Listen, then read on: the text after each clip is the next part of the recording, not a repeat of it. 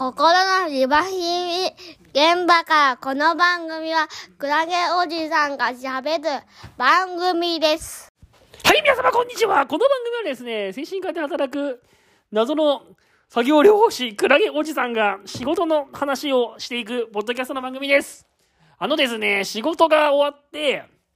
仕事が終わって帰り道にですね、ついついセブンイレブンによって、コーヒーとおやつを食べてしまうっていうですね、そういうちょっと自分の習性がありまして、それをね、いかにこう改善していくかっていうか、いかにそれを直していくかっていうのが今問題だなっていうふうに思っています。あの、仕事帰りにね、ついついこう、仕事帰りについついセブンイレブンがね、こう帰りの途中にあるんですよ。で、ついついそこに寄っちゃって、なんかわかんないですけど、ついついこうコーヒーを飲んじゃう。セブンコーヒーを飲んじゃうのと、で、セブンコーヒーだけだったらいいんですけど、どうしてもなんかその、コーヒーみたいな苦いものと、もう一個なんか甘いものが食べたくなって、だいたいブラックサンダーか、あとなんかね、チューイングキャンディーって言って、なんか、グレープ味の、なんかネチネチした、ネチネチしたっていうとあれなんですけど、甘い、なんか噛める、噛めるキャンディーがあるんですけど、なんかそれをね、買っちゃうんですよ。どっちかなんですよ。で、こういうね、完食をするっていう癖が自分の行動の中の癖があって、これを本当は直したいなと思ってるんですけど、なかなか直せるようで直せない。でなぜこの話をしたかっていうと、やっぱり認知行動療法っていうのを、まあ、患者さんと一緒にやるわけですけど、認知行動療法の中で、だい、あのー行動に注目してね、自分にとってこう増やしたい行動と、まあ、減らしたい行動っていうテーマがよく出てくるんですよ。増やしたい行動と減らしたい行動っていう。で、まあ、リワークのデイケアで大体取り扱う中で、まあよく、本当によく出てくる、えー減らしたい行動の中に出てくるのが大体間食なんですね。大体減らしたい行動の中によく出てくるのが間食か、スマホですね。これは本当にもう二大巨頭と言っていいほど、間食とスマホってのがよく出てきますね。まあ、例えばね、あーもっとこうディープなところで、残業とかさ、そういうの取り扱っちゃうと、やっぱ難しいんですよ、残業とか。そもそもリワークで、うつ病で休職中の人でね、その、例えばまあ仕事をやりすぎたのが原因だったと。だから仕事を減らしたいっていうふうに言って、その行動を取り扱いって、取り扱いたいって言ったって、やっぱりその今は休職中ですから、その認知行動療法で取り扱ったところでね、すぐそれが自分の行動の変化として現れるわけじゃないじゃないですか。だからと、もちろん残業しすぎたのが、うつ病の休職の原因だとしても、まず認知行動療法で手っ取り早く、まず認知行動療法のその、なんていうの？効果を試してみるために使えるものとしては、やっぱりこう日常生活で、あ、実際やってみて、あ自分の行動が変わったなって実感できるような行動がいいんですよ。でそうなってくると大体、大体ですね、まあ間食とかね、ついついおやつ食べちゃう。暇な時間におやつ食べちゃうとかね。あとはスマホね、ついつい何もしない時間にスマホ見ちゃうとか。割とそのね、二つが出てくることが多いですよね。で、まあ、大体増やしたい行動に出てくるのが、大体運動とかね、片付けとかね。まあ、運動と片付けの二つが人気がある気がしますね。やっぱりこう、暇な時間についついこう、もうちょっと運動できるようになりたいとかね。やっぱそういう人多いです。で、まあ、大体だから認知行動療法の、その、増やしたい行動、減らしたい行動で、ターゲットになる行動の多くが、まあ、運動、片付け、掃除、それから、で、減らしたい行動としてはスマホ、間食。まあ、タバコとかね、ゲームとか、そういうのが出てくる人もいますけど、タバコとかね、あとお酒とかそういうのはね、やっぱちょっとむず、難しい時もありますよね。その、やっぱりちょっとその、認知行動療法を集団でやって、それだけでタバコをやめられたりとか、お酒をやめるっていうのは結構難しかったりします。やっぱりああいうのはかなりこう、かなりその中の成分がね、わけ、成分っていうのそのタバコの成分とか、お酒の成分がかなりこう、きますから、体に。いや、うまく説明できないですね。それ感触とかと比べたらやっぱ難しいですよね。なんかね、やっぱりね。で、まあ、それはいいんですけど、そう、そういうことで、感触っていうのはもう認知行動療法だから、とにかく、結構手っ取り早く、手っ取り早くというか結構ポピュラーに取り扱われるテーマの一つだと思うんですが、そのじ、その、そういうふうに認知行動療法で取り扱ってる私自身が結構感触は、やられるなっていうか、感触に自分はついついこう足元奪われるなっていうか、やめたいなと思っても、やっぱり結構感触ね、しちゃうなーってのがあって、感触しちゃうなーってのがあって、なんとかしたいなっていうふうにね、思ってますよっていう話ですよ。心ので、大体認知行動療法で、その感触を取り扱って感触の数を減らしたい、感触をやめたいっていう時は、A, B, C, D と。私のリバークで A, B, C, D の4、4つで分析しますね。これ A, B, C, D, E とか、まあいろいろあるんですけど、A, B, C で分析するとこもあれば、A, B, C, D で分析するとこもあれば、A, B, C, D, E で行くとこもあるんですけど、まあ A, B, C, D の 4, 4パターンで、だいたい、えー、うちのところはそれを分析するんですけど、で、A っていうのが、まあ、先行詞って言って、そのご飯、親、B がね、その、完食をする、なんですよ。完食を食べる、するってとこで、A っていうのはその完食する前の、まあ、先行事象って言って、その、完食する前の状況がどういう状況かっていうのを見るんですよ。で、大体私の場合はその、A のところで、その、まず職場から、最寄りの駅に帰るまでの間に絶対セブンイレブンがあるんですよね。で、絶対セブンイレブンがあってそこの前を通った時になんか知らないけど、寄りたくなるっていう。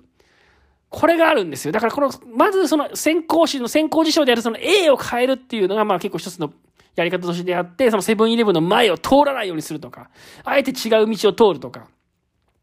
っていうのがまああるんですけど、まあ今時ね、こう、コンビニエンスストアを通らないで、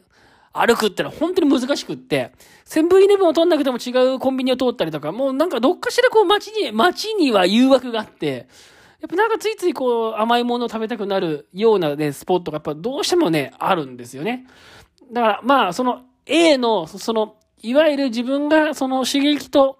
なるようなものに触れないようにするっていう、そのやり方がありますよね。結構だからそれを考えてはいるんだけど、やっぱなかなか難しいですね。例えばスマホをついついやっちゃうとしてだったら、その A のところでそのスマホを自分の手元に置かないとかね。スマホの、あの、電源を切るとかね。私はスマホも結構ついついやっちゃうところがあったんですけど、最近はもう、基本的にスマホの、その、モバイル通信っていうのを切っておいて、基本的にスマホの、なんていうんですか、インターネットに繋がないようにしてるんですよ。あの、特に外では。そういう風にして、まあ工夫して、なるべく外でスマホを触らないように気をつけてるんですけど、感触についてはなかなかね、ちょっと、こう、外ではセブンイレブンを見ないようにするとかそういうのはなかなかできなくて、結構セブンイレブンにやられますね。いやー、やられるんだよなで、それがまあ A でしょ？で、B っていう、B を変えるやり方もあって、B っていうのはその、感触をするっていう行動なんだけど、感触するっていう行動自体を変えるってやり方があって、感触をしたいと思ったら、お水を飲むとか、感触をしたいと思ったら、唾を飲むとか、唾を飲むってほとんどん、唾を飲んでなんとかなりそうな気がしませんね。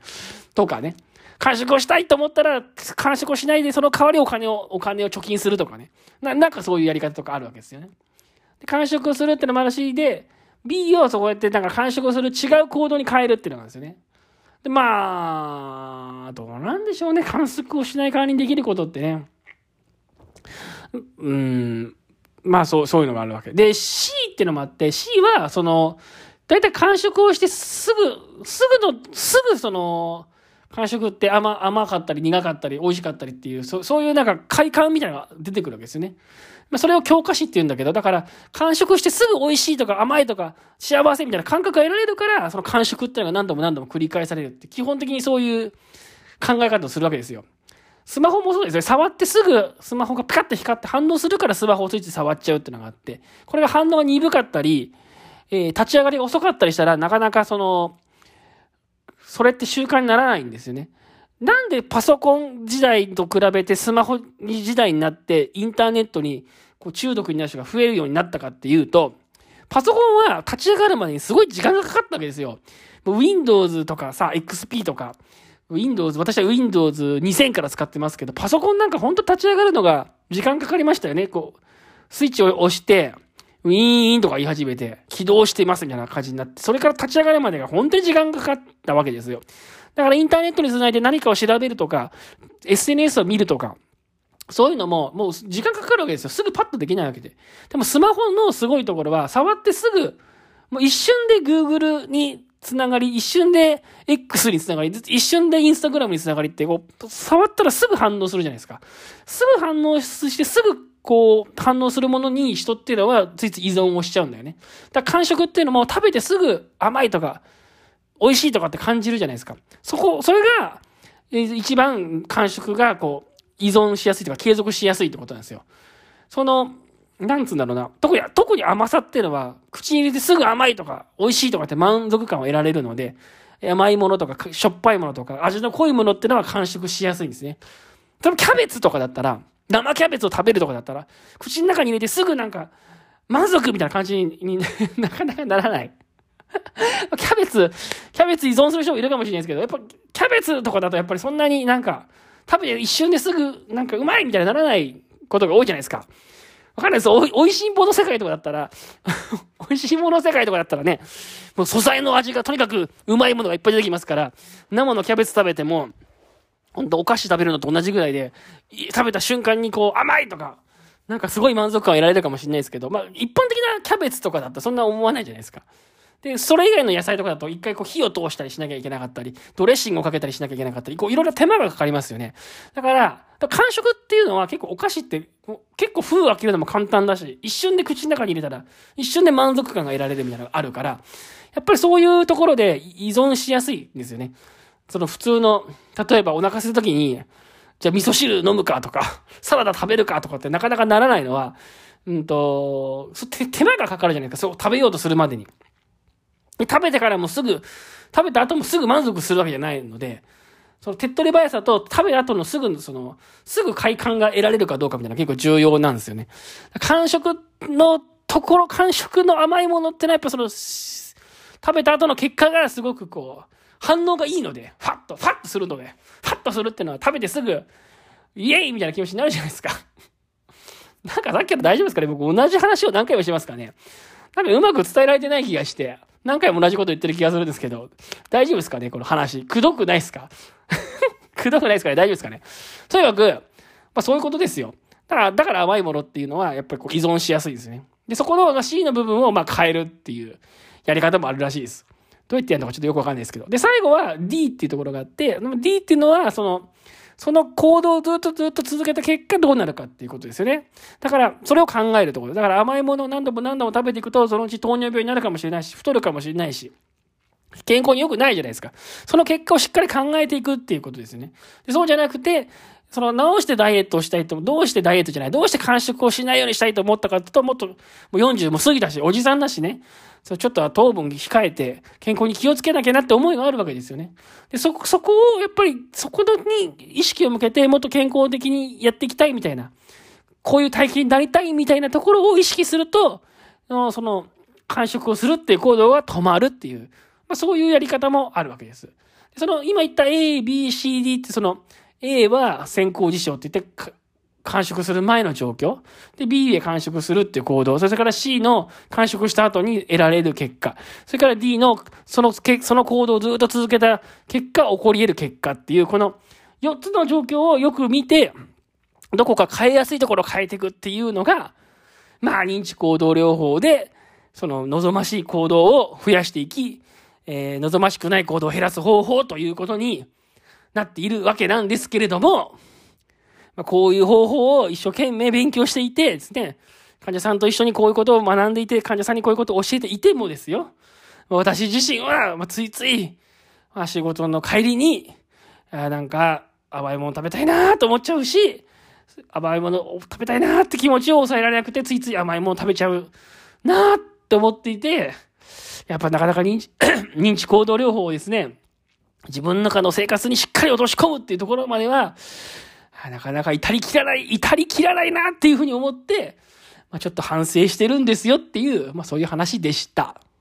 心のリファミリー現場から。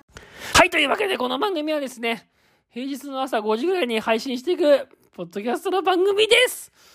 えー、番組が気に入った方はですね、いるのかどうかわかりませんけど、番組が気に入った方はフォローしていただいたり、なんかね、 Spotify とか見るとフォロー数すごい増えてるんですけど、全然そのフォロー数の数だけ聞かれてないんですよ。フォローはされてるけど聞かれてない。これはどういうことかっていうと、フォローはしてみたけど、聞く気が失せて聞かなくなった人がいっぱいいるっていうことですよ。どうですか？どうなんですかね？実際フォロー、フォローはしたけど聞かないっていうポッドキャスト多分いっぱいあると思うんですけど、この、このポッドキャストも多分きっとそういうやつで、全然ね、 Spotify のフォロー数、フォロワー数に対してね、こう聞かれてる数が少なくってですね、笑っちゃうぐらいみんな途中で聞かなくなってんじゃないかなって思ってるんですけど、まあ まあどうなんでしょうね。誰が聞いてるかよくわかんないですから、この放送もね。まあ、あの気に入った人はいればですね、気に入った回だけでも聞いてもらえると嬉しいなと思っております。はい、それじゃあ今日もここで終わりにしたいと思います。ありがとうございました。今日はここ